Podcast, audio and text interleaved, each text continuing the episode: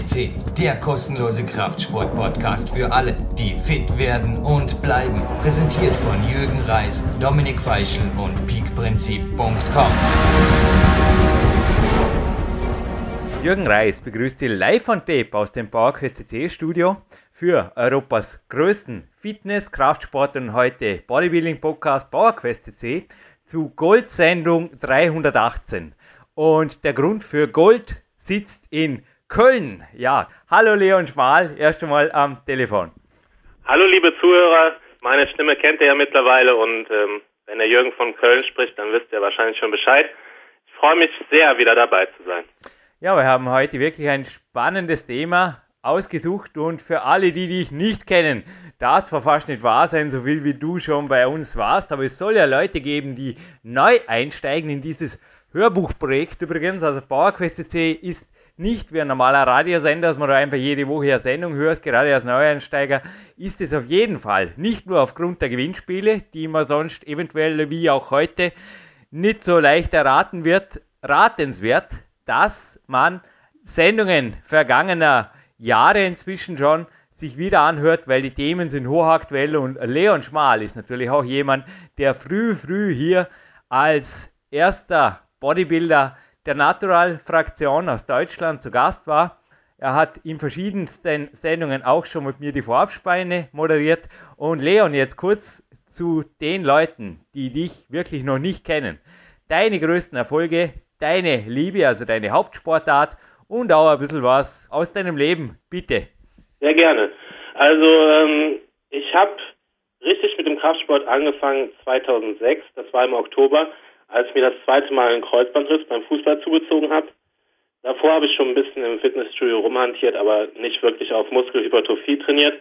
Da dachte ich mir, die Trainingsstunden, die du sonst in deinen Fußball gepackt hast, die kannst du jetzt mal im Fitnessstudio verbringen. Es war schon immer irgendwie, ich wusste nie genau, wo ich die Prioritäten setzen sollte, weil Fußball hat mir schon einen riesen Spaß gemacht und ich habe damit auch schon Geld verdient und habe dennoch immer gerne meine Zeit ähm, parallel im Fitnessstudio verbracht.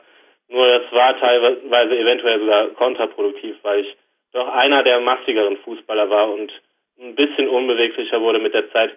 Ja, auf jeden Fall hat sich das Ganze dann ja erledigt mit dem Fußball und ich hatte nicht mehr das ständige Hin und Her in meinem Kopf, was mir denn jetzt an erster Stelle stehen sollte. Denn ab dem Zeitpunkt an gab es für mich nur noch Bodybuilding und ähm, habe dann auch relativ schnell ähm, aufgrund eines Wettkampfathleten in meinem Fitnessstudio, der doch bei mir das Potenzial gesehen hat und mich überredet hat, mal beim Wettkampf teilzunehmen, ähm, mich relativ schnell dazu entschieden, das auch durchzuziehen und eineinhalb Jahre später schon meinen ersten Wettkampf gemacht und hatte in meiner ersten Wettkampfsaison das große Glück beziehungsweise auch Pech, ähm, direkt westdeutscher Meister werden. Glück in dem Sinne, dass es natürlich ein Riesenerfolg war, Pech in dem Sinne, dass ich ab dem Zeitpunkt an relativ hohe Erwartungen an mich selbst gesetzt habe.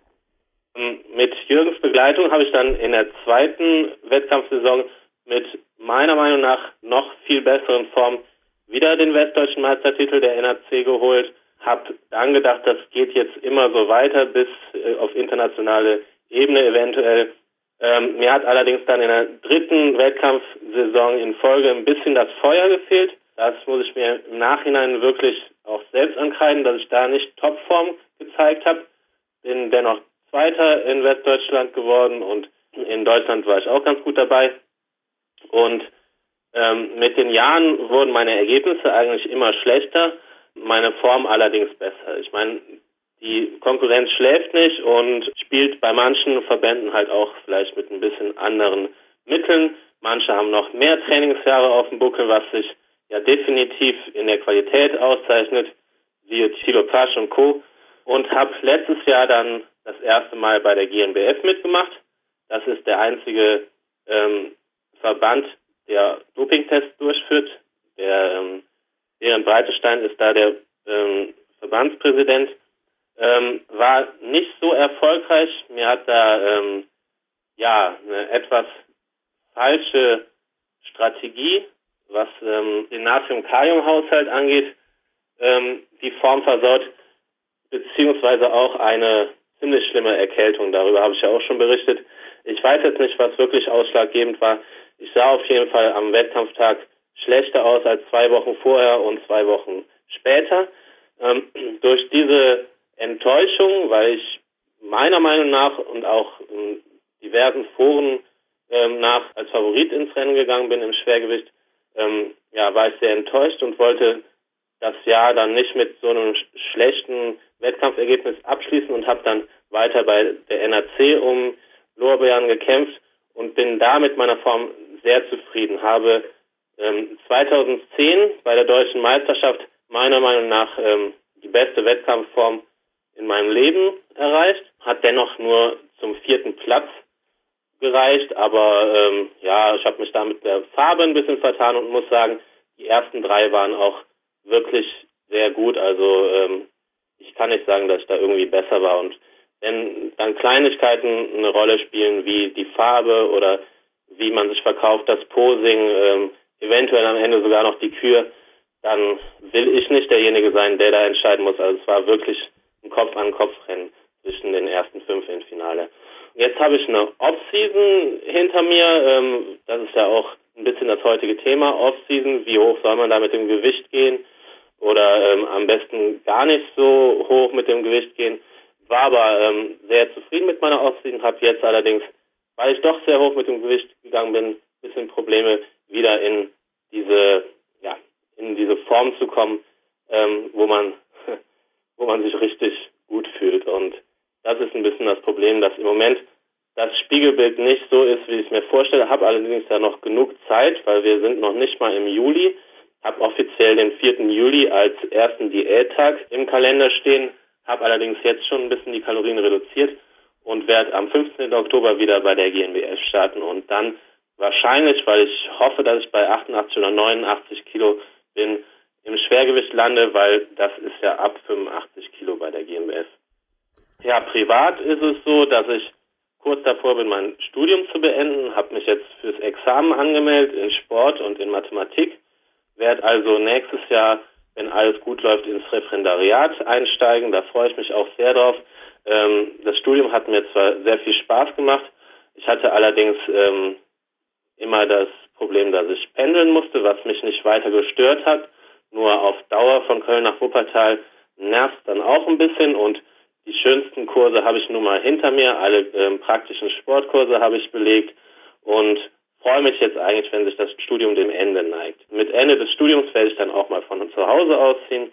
Da freue ich mich auch sehr drauf. Das heißt, es wird bald eine große Wende in meinem Leben geben. Im Moment bin ich allerdings immer noch im Wettkampfmodus und ähm, werde dieses Jahr mit aller Motivation daran kämpfen, deutscher Meister zu werden.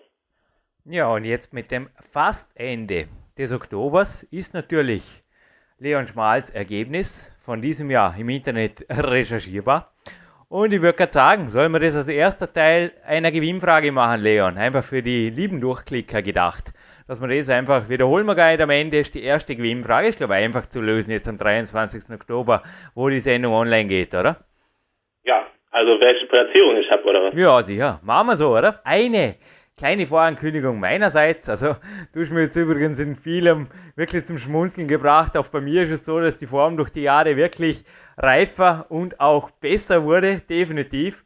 War heute auch beim Maximalkrafttraining, habe wirklich gedacht, woran liegt Und ich kann oft immer nur sagen, also, dass mit unfairen Mitteln gearbeitet wird, das kann ich für meine Sportart, der Sportklettern, nicht sagen. Da gibt es kein Doping. Was es sicherlich gibt, sind junge Wilde, die einfach schon klettern, bevor sie laufen können. Und ja, so geht der Weg dahin. Der Weg dahin geht auch zu einem Neuprojekt, das mich auch Leon Schmal inspiriert vorgestern attackiert hat. Also es hat wirklich mich gepackt.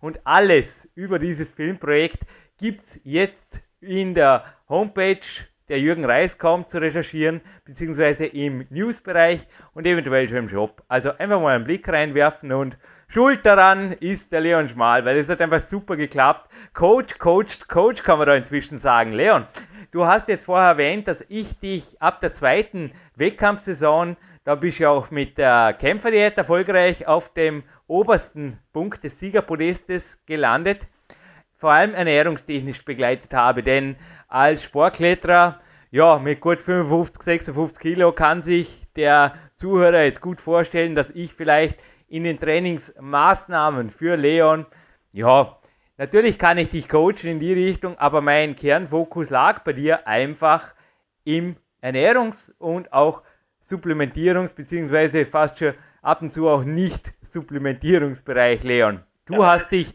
in letzter Zeit immer wieder revanchiert, weil du inzwischen auch mich sehr, sehr gut kennst, und speziell Bauchentscheidungen. Das ist echt crazy, wo vermutlich auch wissenschaftlich nicht wirklich jetzt gesagt werden kann, ist es richtig oder falsch. Da frage ich den Leon und dann kriege ich die Antwort, die garantiert passt. Und so war es eben auch mit dem Strict Loading, das da vor dem Filmtag auf jeden Fall war, oder 48 Stunden davor, das hat super gepasst, Leon. Jetzt gleich zum heutigen Thema. Es war ja ein großer, großer Mann auf PowerQuest CC, letzte Woche hier zu Gast, Clarence Best, und ihm sein Motto ist und war immer schon Get lean and stay lean. Also schau, dass du das Körperfett wegbringst und halt's dir für immer vom Leib und du möglichst fettfreie Muskelmasse aufbauen. Klingt ja so einfach und so logisch. Leon, was ist die Problematik daran? Oder warum überhaupt hochgehen im Gewicht? Was sind die Vorteile von Körperfett? Oder wo ziehst du die Grenze? Ja, das ist wirklich ähm, ein kontroverses Thema. Ist sehr schwer ähm, zu beantworten. Es war einfach so, mein Körper hat mir signalisiert, beziehungsweise auch die Tatsache, dass ich noch nicht im Lehramtberuf ähm, Fuß fasse, Ne, dass erst nächstes Jahr soweit ist, quasi mir selbst gesagt, ist die letzte Chance, nochmal richtig eine Aufbauphase zu machen. Weil ich will nicht, ähm, wenn ich später mal Lehrer bin, ähm, alle drei Monate anders aussehen, so dass mich die Kinder nicht mehr erkennen oder ich ins Lehrerzimmer komme und alle denken, was ist das denn für ein Ungeheuer? Deswegen habe ich mir gedacht, probierst du nochmal das letzte Mal zu gucken, wie viel kannst du wirklich aufpacken. Hat mir zwar sehr viel Spaß gemacht und meiner Meinung nach auch was gebracht, weil ich ähm, dadurch, dass ich quasi monatelang in einem anabolen Zustand war, ähm, meine Schwächen ein bisschen verbessern konnte. Das heißt, ich habe meine Regeneration komplett auf äh, bestimmte Körperpartien gelegt und ohne Angst haben zu müssen, dass ich an anderen Körperpartien Muskulatur verliere, weil ich wirklich rund um die Uhr im anabolen Zustand war. Das ist meiner Meinung nach einer der Vorteile, wenn man eine richtige Aufbauphase macht. Das heißt, ich habe mich wirklich auf den Unterkörper und auf meine Schultern ähm, fokussiert und muss sagen, gerade ähm, was die Beine angeht, habe ich einiges aufgepackt und deswegen hat es sich eventuell gelohnt. Allerdings war es auch sehr anstrengend, ähm, weil so große Gewichtsschwankungen sind, glaube ich, nicht gesund für, für den Körper. Es fühlt sich nicht wirklich gut an und habe, wie gesagt, jetzt enorme Probleme, das Körperfett wieder runterzubekommen. Ich denke, mit ein bisschen Geduld wird es früher oder später sicherlich funktionieren, weil mit der Muskelmasse, die ich jetzt aufgebaut habe, ähm, brauche ich einfach mehr Kalorien und verbrenne mehr ähm, Kalorien im Ruhezustand. Deswegen denke ich, dass sich das früher oder später von selbst erledigt, dass ich wieder unter die 10% Körperfett komme. Hab allerdings das Problem, dass es gibt so einen genannten Schlankheitsschwellenwert, Jürgen. Hast du davon schon gehört? Na, ich hätte jetzt eher den Off-Season-Schwellenwert sehr gern gewusst, weil ich habe dir geschrieben, Leon, 1,77 Kilo. Also ich habe auch einen Aufbau hingelegt. Wie gesagt, mein Körpergewicht ist ja ungefähr so 5, 56 Kilo rum. Und ich habe 1,77 Kilo wohlgemerkt reine Muskulatur zugelegt. Und zwar seit dem Weihnachtspeak war das. Da war ich um die 4% Körperfett. Und ich bin nie über 6% Körperfett gekommen. Das heißt, das höchste war 5,92%. Wow, hat ja Schwein. Und jetzt, ich habe es dir vor der Sendung noch einmal kurz gesagt, mein Körper wollte, also wir zeichnen jetzt die Sendung am 30.06. auf, es wurde so richtig heiß, so vor zwei, drei Wochen in Dormen und der Körper wollte einfach weg von den ja, 5,92 ist für mich einfach schon genug. Es ist genug. Es mag Genetik sein, die auch du jetzt vermutlich in dem Schlankheitsschwellenwert ansprechen willst, aber ich bin inzwischen wieder auf 4,24 runter. Das war jetzt einfach eine ganz, ganz aktuelle Messung, die ist erst wenige Stunden alt. Was hältst du von solchen Werten? Ist das irgendwo ernst zu nehmen als Aufbauphase oder sagst du, äh, Aufbau fängt bei 10 Kilo mehr an. Oder wie ordnest du da die Grenzwerte, die Schwellenwerte ein? Nicht abzulenken von deiner Antwort, die du mir jetzt auch noch gibst. Nein, ich weiß nicht, von welchem Schwellenwert die Schlankheit im Leon Schmal oder wovon du uns berichtest hier. Bitte alles in eine Antwort fassen. Aber ist eh super, Leon. Hast heute einen hohen Sprachanteil. So soll es sein in der Sendung. Danke. Also nochmal zurück zum Schlankheitsschwellenwert. Davon habe ich gelesen und ähm, das klingt auch völlig logisch. Und genau das muss ich jetzt gerade am eigenen Leib erfahren. Und zwar ist das so ungefähr zwischen 10 und 18, 19 Prozent Körperfett, dass sich da rein optisch im Spiegel nicht viel tut. Das liegt daran, dass dann einfach die Wasser- und Fettschicht noch so groß ist, dass man da noch nicht von Definition sprechen kann, wenn man da abnimmt. Das heißt, wenn ich jetzt, sagen wir mal, ausgehe nach der Offseason von einem Körperfettanteil von 17 oder 18 Prozent und den runter auf 13 Prozent bringe, dann sehe ich das im Spiegel kaum. Und genau das ist die Problematik, dass der Spiegel nämlich meiner Meinung nach einer der motivierendsten Faktoren ist. Und wenn der ähm, einen nicht bestätigt in seiner Diät, ähm, führt das schon mal leicht zu Verwirrung und man fragt sich, geht denn überhaupt irgendwas voran? Mhm. Und genau das ist das Problem bei vielen, die äh, in der Offseason so hoch mit dem Gewicht gehen. Die müssen das einfach wissen, dass in den ersten Wochen keine sichtbare Formveränderung zu erwarten ist. Im Gegenteil, der Glykogenspeicher wird immer leerer, die Muskeln sehen nicht mehr so prall aus, fühlen sich nicht mehr so prall an und man fühlt sich einfach nur noch schlecht und irgendwie auch fett, weil man sieht schlechter aus als vorher mit wirklich prall gefüllten Muskeln und einem Körperfettanteil von 18, 19 Prozent, der zumindest im T-Shirt ähm, einen extrem massiv aussehen lässt. So, und ich bin meiner Meinung nach jetzt kurz davor, diesen Schlankheitsschwellenwert zu durchbrechen. Und wenn man an einmal unter die 10% gekommen ist, dann ist es wieder diese Phase, wo die Leute einem sagen, wow, hast du zugenommen? Wow, deine Form sieht toll aus, du siehst von Tag zu Tag massiver aus, weil genau dann kann man davon sprechen, dass man wieder definiert wird. Und ähm, ja, ich, ich hoffe, dass das dann bald so ist, weil dann gibt es eigentlich keine Ausrede mehr, dann geht es einfach nur noch voran. Man sieht sich im Spiegel, man sieht ständig die Fortschritte und für mich ist der Spiegel immer noch ähm, ja das beste Messmittel, um die Fortschritte festzuhalten. Die Waage, die ist bei mir gar nicht so wichtig. Und zu deiner Frage, die 1,7 Kilo, die sind absolut ernst zu nehmen. Also ich bin mittlerweile froh, wenn ich ein halbes oder ein Kilo im Jahr an reiner Muskelmasse an qualitativer Muskelmasse zunehmen kann. Weil ich habe jetzt vier ähm, Off-Seasons hinter mir und kann langsam davon reden, dass ich wirklich mein genetisches Potenzial ausgeschöpft habe und da ist ein halbes Kilo oder ein Kilo im Jahr schon absolut ernst zu nehmen. Und wie man das erreicht, ob man das jetzt mit einer Off-Season erreicht oder mit langsamem qualitativen Aufbau, ist dann immer noch die Frage. Aber ich denke, deine, ähm, also gerade für dich als Kletterer, aber generell dass deine Strategie da die bessere ist. Also ich war auch, also mächtig stolz auf die 1,77 Kilo. Vor allem haben die ja vorwiegend, du hast mich ja gesehen in Dormien, also quasi nach drei Viertel dieser vorsichtigen Aufbauphase. Es hat am Oberkörper stattgefunden und es ist ein bisschen ein empfindlicher Punkt von mir, ehrlich gesagt. Es kamen sehr, sehr viele positive Rezensionen zu unserem Bauer Quest 2 Buch auf Amazon.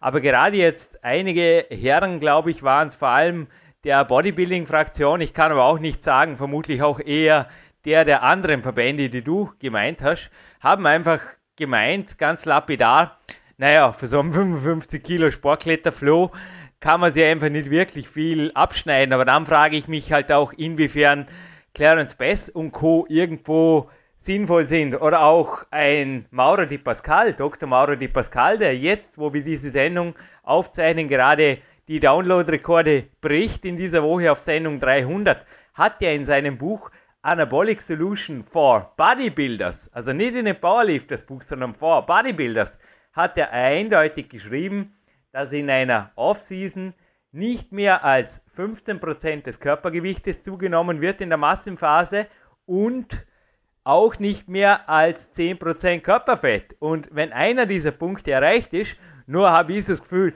dass viele Leute, ich weiß nicht, die starten irgendwie schon über 10% Körperfett oder wie sie das. Also was ist davon zu halten oder was ist dahinter? Also dieses, zumindest bin ich groß, so wie es der Pavel einmal böse auf den Punkt gebracht hat. Ich meine, ich habe größten Respekt vor naturalen Wettkampf-Bodybuildern oder auch Clarence Bass, einfach Leuten, die einfach immer beweisen, der Clarence hat ja auch 15 Jahre lang jeden Monat ein Foto geliefert. Ich meine, das muss ja auch heavy sein. Das ist ähnlich wie bei mir, wenn andauernd fotografiert wirst oder bei mir die Kletterpartner andauernd eine Kletterleistung abfragen. Ich meine, da ist ja andauernd das Klettergewicht gefragt. Das lässt eigentlich gar keine großen Ausreißer zu. Also wir haben gesagt, diese Sendung soll ja auch für dich zum Wiederanhören, Leon, ein Mentalanker sein für 2011, 2012, weil sicherlich ein bisschen ein anderer Winter bevorsteht. Und wie siehst du das jetzt einfach aus deiner jetzigen Sicht? Deine Worte bitte. Also ich sehe das so, wie gesagt, ähm, in den ersten Jahren kann man das gerne mal ausprobieren, so eine richtige Balkabphase. Ähm, Gerade den sogenannten Hardgainern, wobei das meiner Meinung nach ein Mythos ist, würde ich das schon empfehlen. Ähm, der Scott Abel hat dann hat er zum Beispiel von 18 Monaten gesprochen. Mhm. Wirklich richtig essen, hart trainieren und gucken, was geht. Also es gibt ja auch die sogenannte Setpoint-Theorie, ähm, die besagt, dass man durch extremes Essen und extremes Training seinen eigenen Setpoint nach oben verschieben kann, was die Muskelmasse angeht. Und wenn man den dann eine Zeit lang gehalten hat, kann man von diesem Setpoint an wieder ähm, das Ganze ein bisschen nach oben verschieben.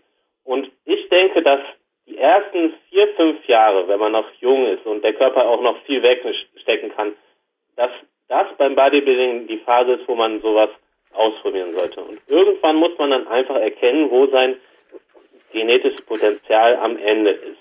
Und ab dem Zeitpunkt denke ich, dass es absolut kontraproduktiv ist, immer mit dem Gewicht so nach oben zu gehen. Man muss einfach, ähm, man muss einfach ehrlich mit sich selbst dann sein und die Off-Season nicht als Ausrede für irgendwelche All-You-Can-Eat-Partys sehen und ähm, dann nur noch versuchen, Qualität zuzunehmen.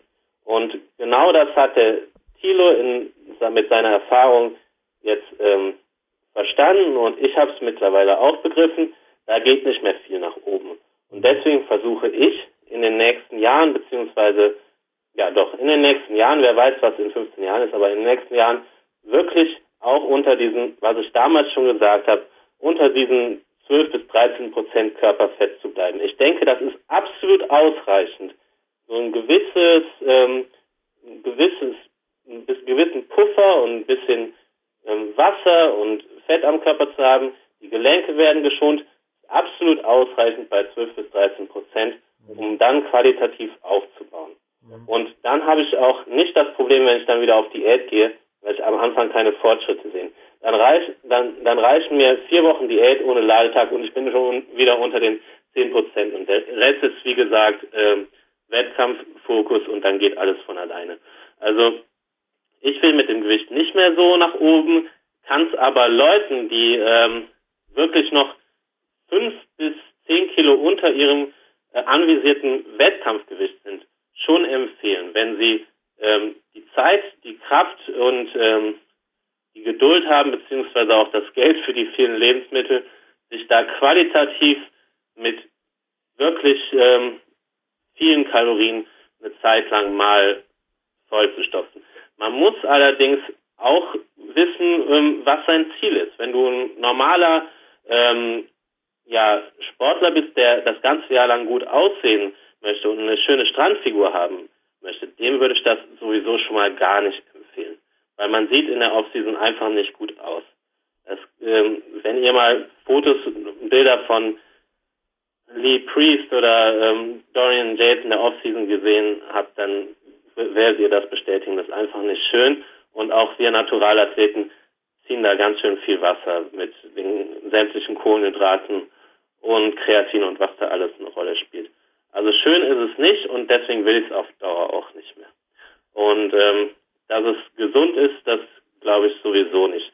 Und dass kann man sich ja vorstellen, wenn man dann irgendwann im Spiegel, wenn nämlich dieser Schlankheitsschwellenwert nach oben überschritten ist und man auf einmal bei 20% Körperfett ist und denkt, scheiße, bin ich aber fett geworden, ähm, wie dann der Hormonhaushalt aussieht, nämlich ziemlich ähm, hohe Östrogenwerte und ich denke mal mit gesund und mit ähm, Muskelaufbau hat das absolut nichts mehr zu tun.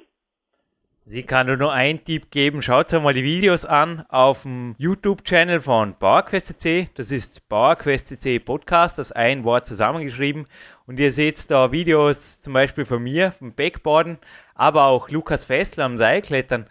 Und ihr müsst ja nicht gleich in die Vollen greifen und Sportklettern anfangen. Dann spürt es natürlich in jedem einzelnen Finger jedes Kilo mehr aber eine Disziplin zumindest ins Training, ins Krafttraining einzubauen und seien es nur Klimmzüge, die das eigene Körpergewicht, Absolutgewicht, weil das Körperfett hilft euch da nicht wirklich, quasi belohnt. Ich glaube, das ist schon ein Weg, um einfach wirklich mit sich selber hart ins Gericht zu gehen, wenn da mal nichts mehr weitergeht. Also ich habe bei dir mal vermutet, ich kenne dich auch schon mehrere Jahre, coache dich auch schon mehrere Jahre, Leon, dass über 10% sogar, ja, du einfach Kompromisse, zum Teil große Kompromisse eingehen musst, was den Leanen Anteil der Körpermuskelmasse Zuwächse ist. In einer Vorbesprechung auf diesem Podcast hast du auch richtig gesagt, natürlich kann man auch mit 20% Körperfett noch Muskelmasse zulegen.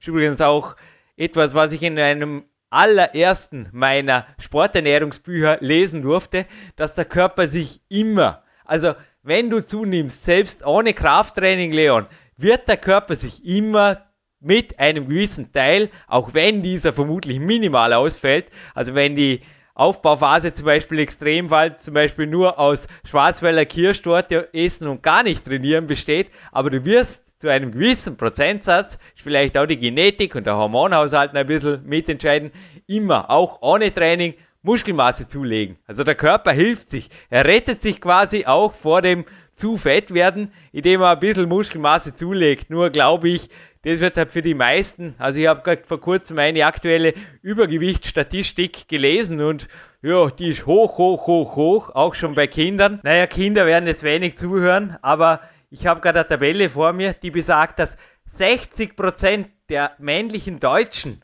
und 43% der weiblichen übergewichtig sind. Übrigens die Statistik anführen dann immer noch die Amis mit 72% der Männlein, 64% der weiblichen Bevölkerung und naja, Bestwerte gibt es übrigens in Japan. Und ich habe mal gehört, dass gerade im asiatischen Raum bei einer Skala 8 bis 10, also wenn ich bei 8 bin und 10 wäre völlig satt gegessen. Der Japaner oder der Asiate lernt bereits, das hat mir ein Mann erzählt, der schon monateweise drüben war, der lernt bereits als Kind, dass er bei 8 aufhört zu essen. Und jetzt hör mal zu, mein letzter Vollgasladetag zum Beispiel, wo wir hinterher auch nicht mehr wirklich ich habe mich einfach nicht gut gefühlt. Und da habe ich gedacht, das lasse ich, das mache ich anders. Ich habe Lean weiter aufgebaut, der war am 6.4. Also jetzt haben wir der 30.6. Und zurück zu Japan, da sind nur 29% der Männer und 21% der Frauen übergewichtig. Das sollte doch irgendwie zu denken geben, oder? Was da mit den Körpern passiert. Aber mental ist natürlich auch klar, der Geist geht voran. Und wenn man das als Kind schon mitkriegt irgendwo, ist natürlich das Gegenteil von dem, was in Deutschland oder in Österreich viel gepredigt wird. Wenn der Teller nicht aus ist, wird morgens Wetter schlecht. Ja, also ich habe heute sehr, sehr schlechtes Wetter hier in Dormien, darum genieße ich es im Moment gerade im Studio in dieser Trainingspause, aber ich habe gestern meinen Kämpferdiener ausgegessen. Also liebe Leute, wenn ihr das immer noch glaubt, ich kann es bestätigen, es regnet in Dormien, okay? Jürgen, ganz kurz eingeschoben, ähm, finde ich auch sehr interessant und vor allem, ist das ein, Beleg dafür, beziehungsweise es gibt doch zu denken, ähm, dass es nicht an dem Reis liegt, dem vielen Reis, den die Japaner und die Asiaten essen, sondern einfach an der Einstellung zum Essen und dass sie ja. früh genug aufhören, wenn sie satt sind. Ja. Weil ähm, man sagt ja immer äh, als Argument, ja, Reis ist so toll zum Abnehmen, ich glaube da nicht dran. Und ich glaube auch, dass die anders veranlagt sind und einfach mehr Kohlenhydrate vertragen als die meisten Europäer. Reis ist super zum Abnehmen, weil alle, die zu mir auf ein Trainingslager kommen, morgen kommen gleich zwei Leute. Hey, übrigens ein Tipp, das ist ein Tipp, um ein bisschen die Kosten zu sparen, nicht nur bei der Anreise, auch beim Coaching durch mich. Wenn ihr mit einem Trainingspartner anreist, wie auch morgen der Peak-Athlet, der kommt, das ist eine Möglichkeit, um wirklich beim Trainingslager hier Kosten zu sparen und Viele, viele übrigens haben nicht nur beim Trainingslager gemerkt, dass sie die Ernährung ein bisschen umstellen, sondern dass sie vor allem generell hinterher, sei es, dass sie eine halbe Stunde länger schlafen oder auch zum Essen ein bisschen eine einfache und auch aber durchgehend diszipliniertere Einstellung erfahren, wenn sie zu einem Coaching hierher kommen. Kannst du das bestätigen, dass ein Coaching, also sei es bei mir, im Moment kann ich nur von mir hier sprechen, weil meine eigenen Trainingslager natürlich eher kletterorientiert sind, aber gerade die Leute, die hierher kommen, wirklich das Gefühl haben, sie müssen Körperfett wegkriegen und dauerhaft an ihrer Zusammensetzung arbeiten, finden hier eine Hilfe. Also von dem her, aber zurück zum Lebensmittelreis, ich glaube, der ist wirklich nicht der Hit zum Abnehmen, aber ja, die Japaner beweisen es natürlich. Was heißt es? an der mentalen Einstellung zu arbeiten. Kann man da durch Trainingslager, Coachings, Unterstützung erfahren, Leon? Wie ist es dir ergangen? Du warst ja auch letztes Jahr zum Beispiel in der ganz, ganz heißen Phase hier. Ja, also das war absolut ausschlaggebend. Ähm, für die letzten Wochen Diät hatte ich nochmal so einen Motivationsschub von deiner Seite aus.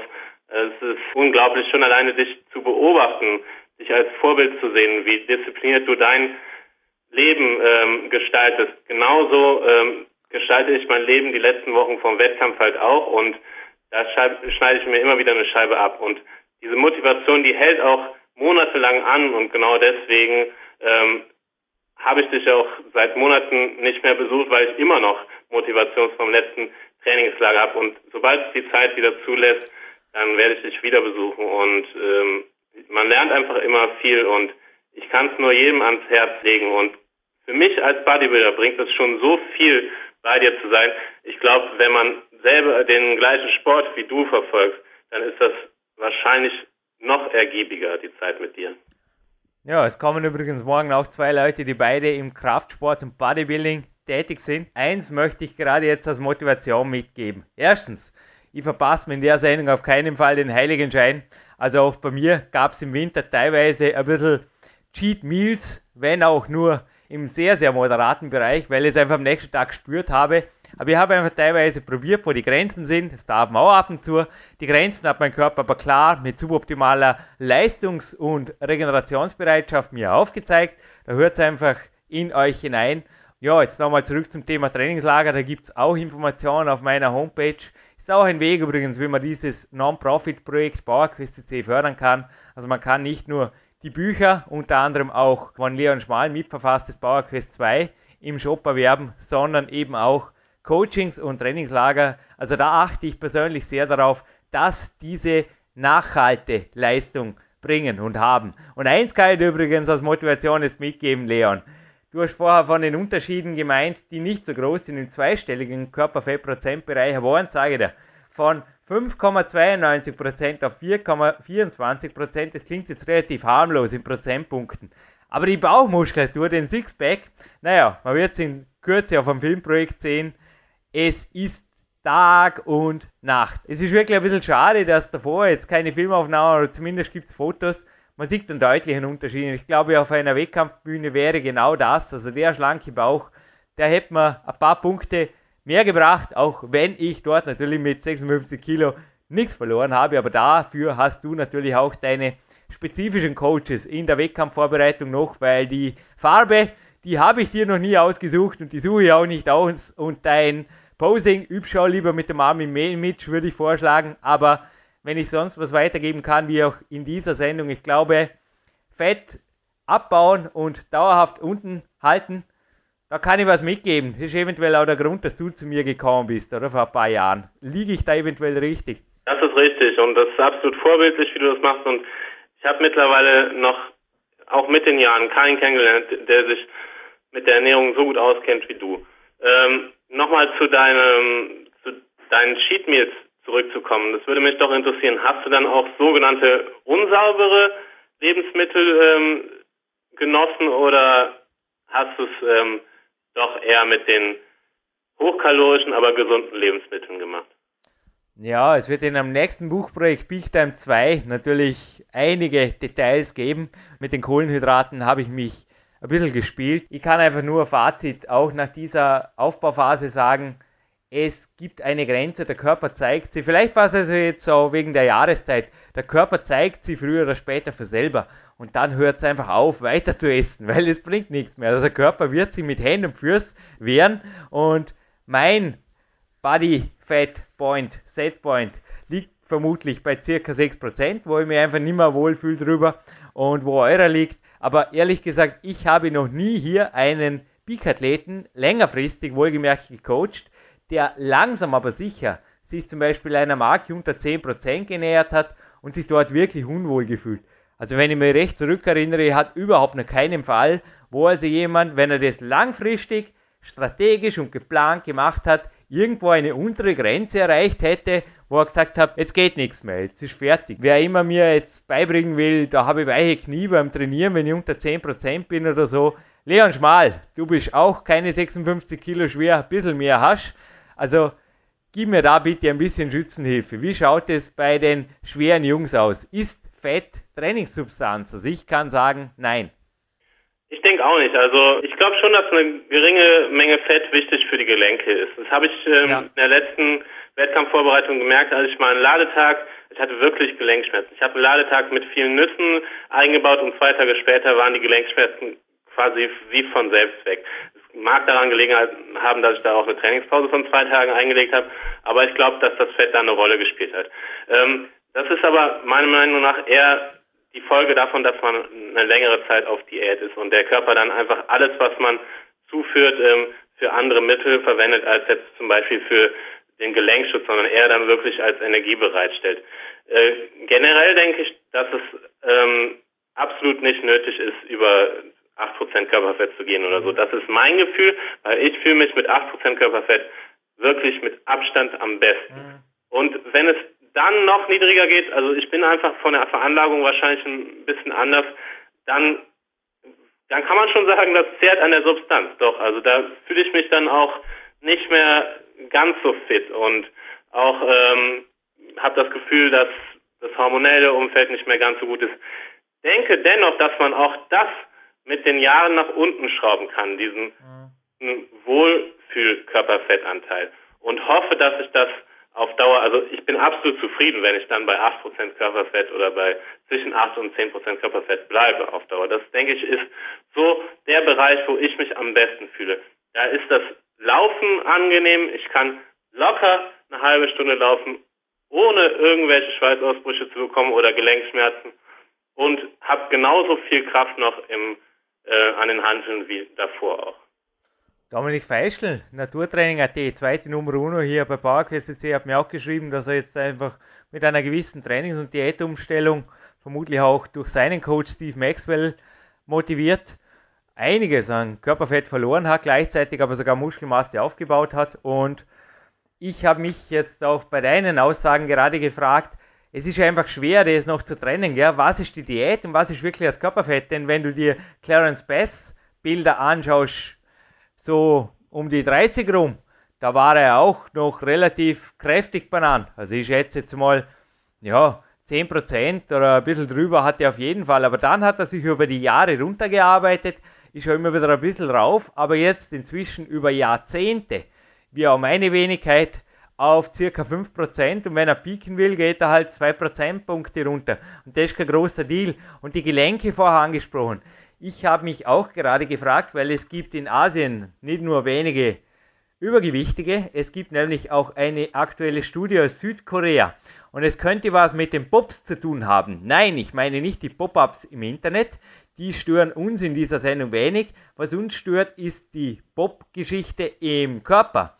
Es sind nämlich Pops sogenannte synthetische Chemikalien oder langlebige organische Schadstoffe, so ist es im Deutschen hier umschrieben, die mit einem erhöhten Krebsrisiko, Diabetes und Demenzrisiko in Verbindung gebracht werden und die entstehen im Körper. Es erinnert uns, glaube ich, auch an eine Coaching-Aufzeichnung, welche ich machen durfte mit meinem Coach Ori Hofmaker, Leon, wenn der Körper Fett verbrennt. Also die höchsten Pop-Werte, die kann man im Blut messen, hatten, also es wurden da über 1000 Erwachsene analysiert, die die letzten 10 Jahre mehr als 10 Pfund Körpergewicht verloren haben, also gut 5 Kilo, was nicht die Welt ist. Und die wenigsten, also die niedrigsten Pop-Werte, also die Pop-Werte sind einfach nur der Gipfel des Eisbergs, das ist ein Sahnehäubchen. Natürlich sind da einfach alle anderen Blutwerte oft auch suboptimal. Man kann auch die Leberwerte und so weiter messen und dass das die Gelenke natürlich auch angreift. Also in weiterer Folge schon oft eine ganze Kettenreaktion, die da sich in einem suboptimalen Blutbild zeigt, wenn Leute diäten. Und die besten Werte, die haben da übrigens Leute gehabt oder haben Leute, die mehr als 20 Pfund zugenommen haben. Und sie schließen jetzt auch die Studie ab mit der richtigen Antwort, nein, die ist eben nicht dick zu werden oder eventuell das Fettverbrennen ganz aufzugeben, sondern besser, sie bauen erst gar kein Körperfett auf, sondern bleiben das ganze Jahr über schlank. Das ist jetzt einfach der finale Satz, der hier in dieser Studienzusammenfassung vor mir steckt. Und ich glaube, dem können wir uns, oder ich mich zumindest 100% anschließen. Dir nehme ich das Wort natürlich nicht weg. Gerne deine eigene Aussage zu diesen Pops. Ja, also logisch. Es handelt sich da um Toxine, die dann freigesetzt werden im Körper, weil sie ähm, sich in den Fettzellen abgespeichert haben. Das ist das, was Ori immer bestätigt hat. Ähm, auch zum Beispiel zum Thema Fleischkonsum, ähm, vor allem fettes Fleisch, dass sich da ähm, die Toxine doch in dem Fett des Tieres abspeichern, äh, die Stresshormone und Co. Und ähm, ich finde das absolut logisch und wieder ein Beleg dafür, dass man mit dem Körpergewicht nicht so in die Höhe gehen sollte. Ähm, Gegenfrage. Ich habe im Moment ein bisschen das Gefühl, dass mir eventuell die große Menge an Süßstoff, die ich konsumiere, vor allem ist das in meinem Kaffee und ein bisschen Eiweißpulver, ab und zu mal eine Fanta Zero, ähm, eventuell ein bisschen daran hindert, ähm, mein Körperfett loszuwerden.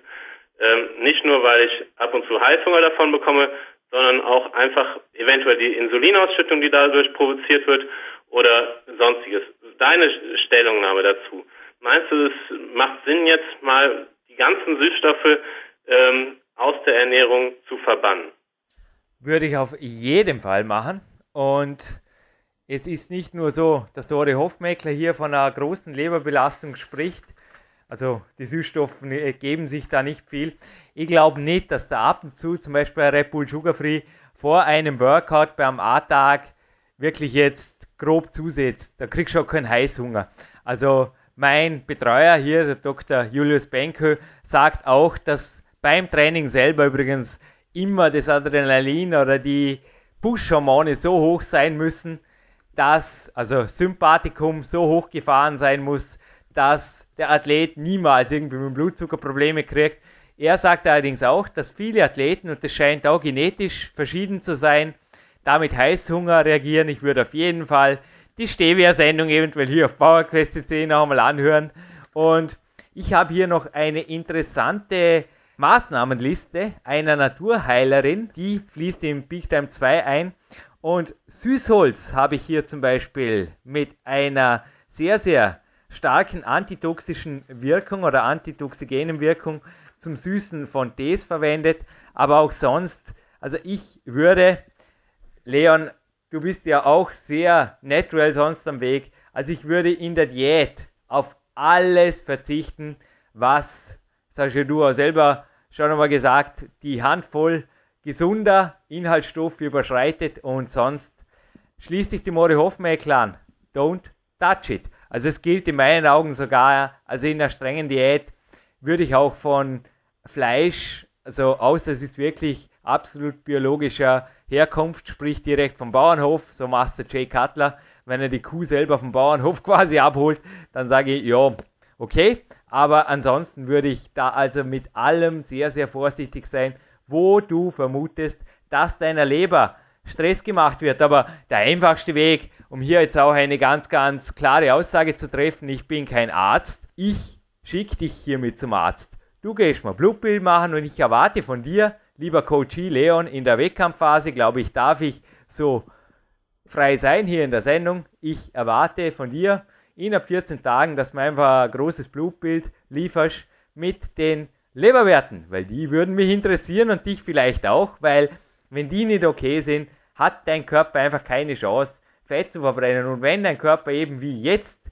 mit Diätstart, oder du hast ja gesagt, du hast bereits jetzt aufgehört zu cheaten oder auch Ladetage zu machen, sich bereits in einer Anfangsdiät befindet und wenn da jetzt die Leberwerte zum Beispiel schon hoch oder grenzwertig sind, wie soll es denn da noch weiter runtergehen? Es ist einfach so, dass die Pops, von denen wir vorher gesprochen haben, die setzen sich frei bei der Körperfettverbrennung. Ja, warum? Es sind Toxine, es sind Giftstoffe, die kommen über die Nahrung, aber auch über Umweltgifte, sprich die Atemluft oder, naja, wer ist schon den ganzen Tag in einer perfekten Natur draußen? Wer ist schon irgendwo, ja, das Paradies haben Adam und Eva irgendwie verlassen. Das ist, glaube ich, früh vorbei. Das gibt's nicht. Also, sobald ihr atmet oder auch schon man vermutet inzwischen schon, dass die Strahlenbelastung, also Mobilfunk und so weiter, den Körper einfach stört. Alles, was den Körper stört, das sagt der Mauro Di Pascal, es ist unmöglich, toxische Belastung zu vermeiden. Da musst du aussteigen, da musst keine Ahnung, Australien werden oder was. Das werden wir nicht machen. Nein, du bist schon kein Bodybuilder. es ist so, dass du darauf achten musst, dass du in der Aufbauphase nicht viel zunimmst, weil ich glaube, die Nahrung ist nur ein Teil. Also du kannst so clean dich ernähren, wie du willst in der Aufbauphase. Deine Frage vorher mir gestellt übrigens, das war vor allem, weil ich nicht mehr mehr essen konnte. Also es war mit absolut cleanen Nahrungsmitteln irgendwann nimmer zu decken. Den Kalorienverbrauch, den ich da hatte, speziell im Winter, das lag also auch oft über 5000 Kalorien und das ist mit der Trainingsleistung, gerade wenn man wie ich, das ist bei mir heute zum Beispiel auch ein Trainingstag über 6, 7 Stunden, das ist nicht durchführbar, wenn da am Morgen schon Hangeln oder irgendwas ansteht und das Kämpferdiener erst halb verdaut ist, weil es lauter zum Beispiel Haferflocken waren oder Vollkorngetreide. Das geht nicht. Selbst dann werden immer Toxine gespeichert und mit Fettzellen quasi umrundet und eingelagert. So schützt sich der Körper vor den Toxinen. Gut, okay. Was macht er, wenn er das Fett wieder verbrennt? Es kullern die Toxine quasi wieder raus aus den eben verbrannten Fettzellen. Und was macht er mit den Toxinen? Ja, das Entgiftungsorgan Nummer 1 ist die Leber. Die Leber. Und zur Leber, den lese ich jetzt nicht vor, es kommt in Peak Time 2. Da liegt also jetzt ein zweiseitiger, kleingeschriebener, handschriftlicher Protokollbrief vor mir eine Naturheilerin und da gibt es vieles zu tun, aber am besten ist, man lässt es gar nicht so weit kommen, weil auch der Ore Hofmeckler schreibt in seinen Büchern immer wieder vom Detox, Detox, Detox. Natürlich, die Warrior Diet ist an sich schon ideal oder die Kämpferdiät, auch die Kämpferdiät 2.0 ist ideal, um lean zu werden, lean zu bleiben, weil gerade untertags Detox stattfindet. Aber zurück zu deiner Frage. Naja, also die Kämpfersnacks würde ich auf jeden Fall süßstofffrei halten und am besten in deiner Phase 24-7, oder? Du bist ein Wettkämpfer, Leon, harte Ansagen, aber gerne jetzt die Retourkutsche, wenn ich dich zu hart behandelt habe in der Sendung. Aber ich denke, es ist eine Coaching-Sendung und es soll auch ab und zu ein klares Wort fallen von mir, oder? Ja, finde ich, ich ganz genauso. Und ähm, es gibt einfach keine Wettkampfvorbereitung, die nicht hart ist. Und wer nicht bereit ist, da Opfer zu bringen und sagt, das muss alles nur äh, ein bisschen mit der Ernährung ähm, gemacht werden, ja, ein bisschen Kalorien reduzieren, Sonst will ich aber nicht ähm, mir wirklich den Arsch aufreißen. Der hat auf der Wettkampfbühne nichts zu suchen und ich bin gerne bereit, dazu den Süßstoff komplett rauszulassen. Ich hatte das früher immer so gehandhabt und habe mir das einfach äh, jetzt in der Off-Season ein bisschen angewöhnt, mehr mit äh, so süßem Kram zu spielen, habe ein paar Kalorien über Eiweißpulver zugeführt, was sehr süß ist. Ähm, habe dann auch eben, hast du ja Jay Kassler angesprochen, die FST 7 DVD geguckt wo Honey Rumbo ähm, empfiehlt, die doch ähm, auch mal unsaubere Nahrung in der Offseason zu, zu nehmen, zu sich zu nehmen, damit ähm, der Körper merkt, es ist eine Offseason und nicht nur die Lebensmittel von der Wettkampfvorbereitung dann ähm, man nur die konsumiert, weil der Körper dann nicht registrieren würde, dass während der Diät wirklich eine Veränderung stattfindet. Hab dann ähm, ab und zu auch mal beim Chinesen gegessen. Da ist ja auch Glutamat und wahrscheinlich Zucker ohne Ende drin und habe mir leider ein bisschen von diesem ja, Süßen angewöhnt. Und es ist für mich absolut kein Problem, das ähm, von einem Tag auf den anderen zu streichen. Da muss ich durch und das mache ich auch gerne. Und ich weiß, dass es in der Vergangenheit einfach auch besser funktioniert hat, als ich wirklich ganz ohne Süßstoff gearbeitet habe. Und deswegen ähm, wollte ich dich nochmal danach fragen, weil ich ja weiß, dass du auch ab und zu Stevia und Süßstoff konsumierst und deine Meinung dazu hören. Aber für mich war das sowieso der nächste Schritt, wirklich ähm, diesen Süßstoff komplett rauszulassen. Und ähm, jetzt schon das Salz zu reduzieren, davon halte ich nicht viel. Ansonsten äh, denke ich, geht der weitere Weg erstmal über Kalorienreduktion. Und wenn das nicht weiterhilft, dann muss ich mich halt ein bisschen mehr bewegen. Und ich tue alles dafür, um am 15. Oktober auf der Bühne eine perfekte Form zu präsentieren, ähm, egal was dafür nötig ist. Das waren Worte, Leon Schmal. Ja, und ich kann wirklich nur raten, also ich bin selber mit Süßstoff noch viel vorsichtiger geworden wie in der Vergangenheit. Wie gesagt, das ist bei mir eher die Ausnahme. Und jetzt noch einmal, irgendwo ein Süßstoffgetränk oder ein Leitgetränk beim Training mit Koffein ist jetzt sicherlich nicht wirklich das Problem. Aber ansonsten würde ich sagen, dass auch in einer Aufbauphase zum Beispiel die Haferflocken durch Maisgrieß zu ersetzen, bereits die Verdauung erleichtern und dann kriegst du schon Kalorien. Also ich halte einfach nichts von einfach Zuckerschlachten und der Magister Rudi Pfeiffer, mein Kinesiologe, spricht ja dann auch von Todesmitteln und nicht mehr von Lebensmitteln. Gerne auch nachzulesen in den PowerQuest Büchern 1 und 2 und Big Time, übrigens auch ein nettes Buch, da steht was von Big Time, H-I-I-T. Und das ist immer noch meine beliebteste Methode derzeit, auch gerade an so Regentagen wie heute. Es macht mächtig Spaß. Ich mache da Hügelsprints auf einen Berg rauf, mit dem ich mit dir schon mal rauf spaziert bin, der Zanzenberg. Inzwischen kann ich wieder gescheit joggen. Fußballhetzung ist Vergangenheit. Und das ist eine der effektivsten Fettverbrennungsmaßnahmen und gerne nachzulesen auch im Peak Time. Ja, und jetzt hätte ich noch eine Bodybuilding-Frage an dich. Es hat ja der Dr. Jim James Wright hier mal berichtet von einer Editorial Freedom, die ab und zu in Flex und Co. natürlich walten darf. Stimmt das oder kannst du dir das vorstellen, dass ein Phil Heath mit 123 Kilogramm, was viel ist, zugegeben, aber jetzt hör mal zu, Leon, täglich, nicht am Ladetag, täglich 9394 Kalorien und zwar bestehend aus 910 Gramm Protein, 881 Gramm Kohlenhydraten und 239 Gramm Fett zu sich nimmt? Fragezeichen. Also ich glaube, dass da das ist echt gefährlich ist. Die meisten äh, Naturalathleten oder Anfänger, die sowas lesen, ähm, kriegen ein völlig falsches Bild vom Bodybuilding-Sport. Ähm, ich denke, dass ohne jemanden wie Phil Heath, der natürlich wirklich sehr talentiert ist, nicht umsonst The Gift heißt, einen tollen Körper hat, nicht dem jetzt irgendwas zu unterstellen, aber ähm, die arbeiten halt mit anderen Mitteln. Ich meine, du bist auch schon am Ladetag über 10.000 gefahren und bei mir gibt es auch Ladetage, die über 7.000 gehen. Aber jetzt an einem normalen Tag, also ja, sag mal, wie fühlst du dich, wenn du das drei Tage im Folge machst, lieber Leon Schmal? Ja, ich würde mich scheiße fühlen. Nur jetzt nochmal auf ähm, die Wettkampf-Bodybuilder im, wirklich im Profibereich zurück. Ähm, da wirklich, da ist ein großes Missverständnis aufgekommen. Ich habe schon vor Jahren Artikel gelesen, ähm, wo empfohlen wurde, nach dem Training 150 Gramm Einfachzucker zu konsumieren und so weiter. Und habe das geglaubt, habe das wirklich auch gemacht. Und das ist einfach Quatsch, das ist zu viel. Das Problem ist, die arbeiten zum Beispiel mit Insulin. Das ist einfach, du kannst dann viel mehr Nährstoffe speichern. Viel mehr. Die arbeiten zum Beispiel mit Schilddrüsenhormonen. Da wird der Grundumsatz so in die Höhe gepusht, da musst du einfach 400 Gramm mehr Eiweiß essen. Sonst verlierst du an Masse. Deswegen, die arbeiten mit komplett anderen Mitteln und ähm, ich kann euch nur sagen, die Bodybuilder vor 30, 40 Jahren, die haben auch schon Off-Seasons gemacht.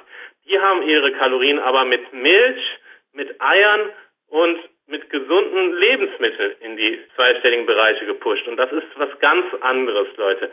Also passt auf, wie der Jürgen schon sagt, ähm, übertreibt nicht mit dem Einfachzucker, auch nicht nach dem Training. Eine kleine Insulinausschüttung, da reicht schon eine Banane für und ähm, ähm, macht einfach nicht alles das nach, was die, die Profis da prophezeien oder machen, weil die Körper funktionieren leider ein bisschen anders und gerade das ist halt auch das Problem daran, dass man das nicht so imitieren kann, wie die es machen.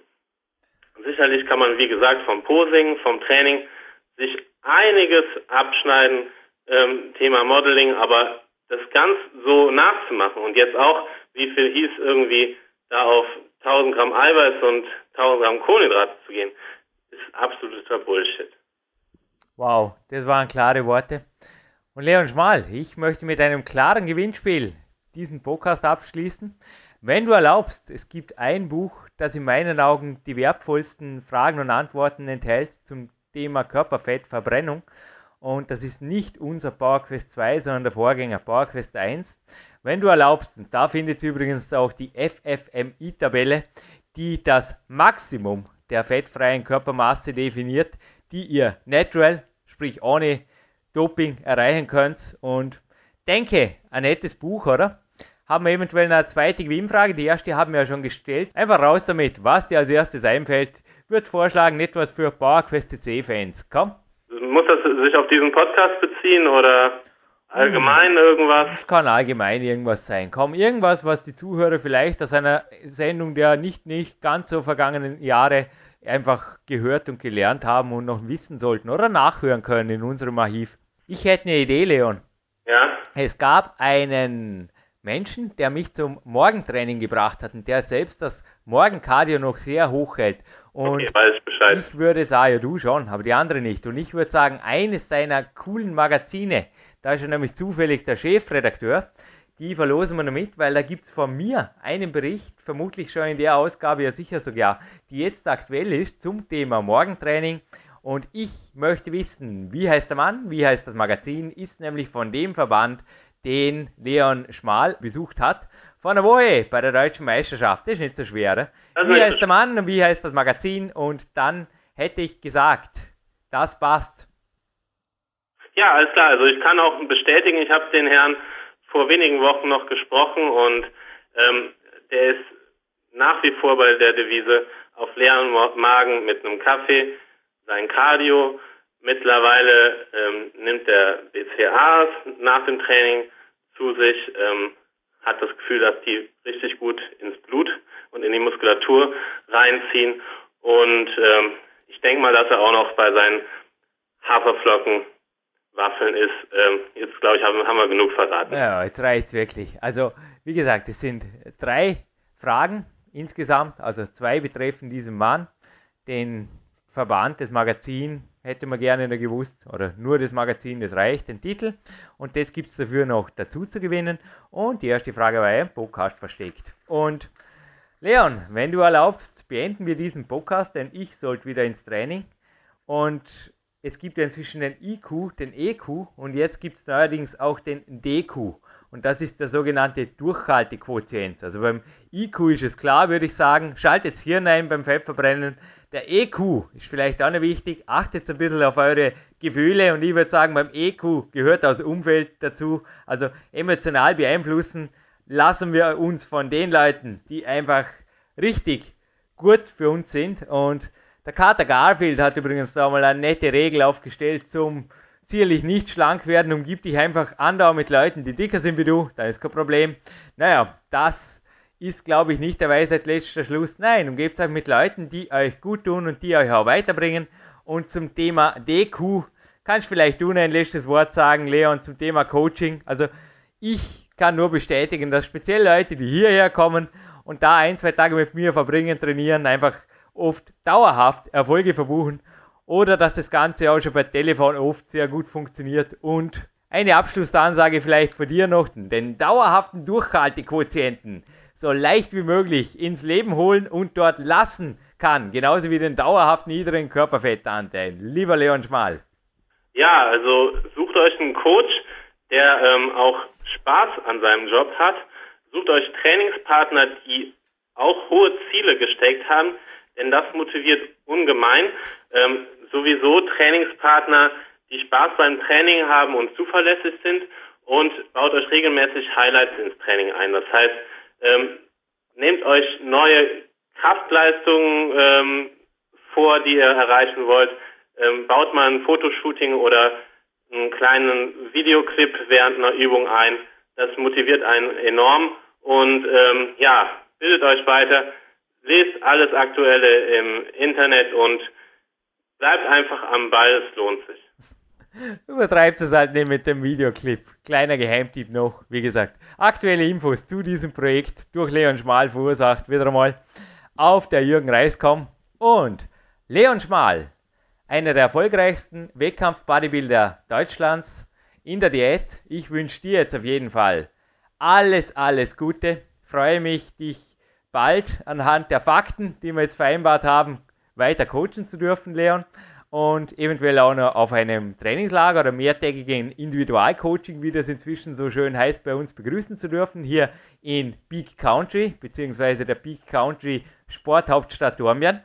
Und Jürgen Reis verabschiedet sich hiermit für Europas größten Fitness, Kraftsport und Bodybuilding Podcast PowerQuest CC aus dem achten Stock in Dormien an die frische Luft. Der Zanzenberg ruft mit HIIT.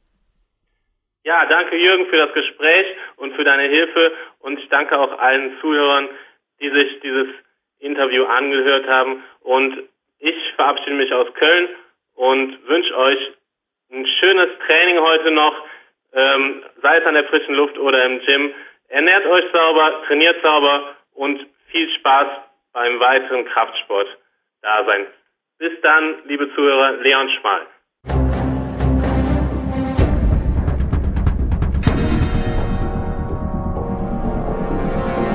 Fitness-Bestseller der Peak-Trilogie, kostenlose Newsberichte und weitere Podcasts von PowerQuest CC sowie Trainingssoftware, Supplemente und Trainingsausrüstung, Personal Coachings, Seminare, Workshops und mehr. Jetzt direkt im Internet auf www.peakprinzip.com oder www.jürgenreis.com.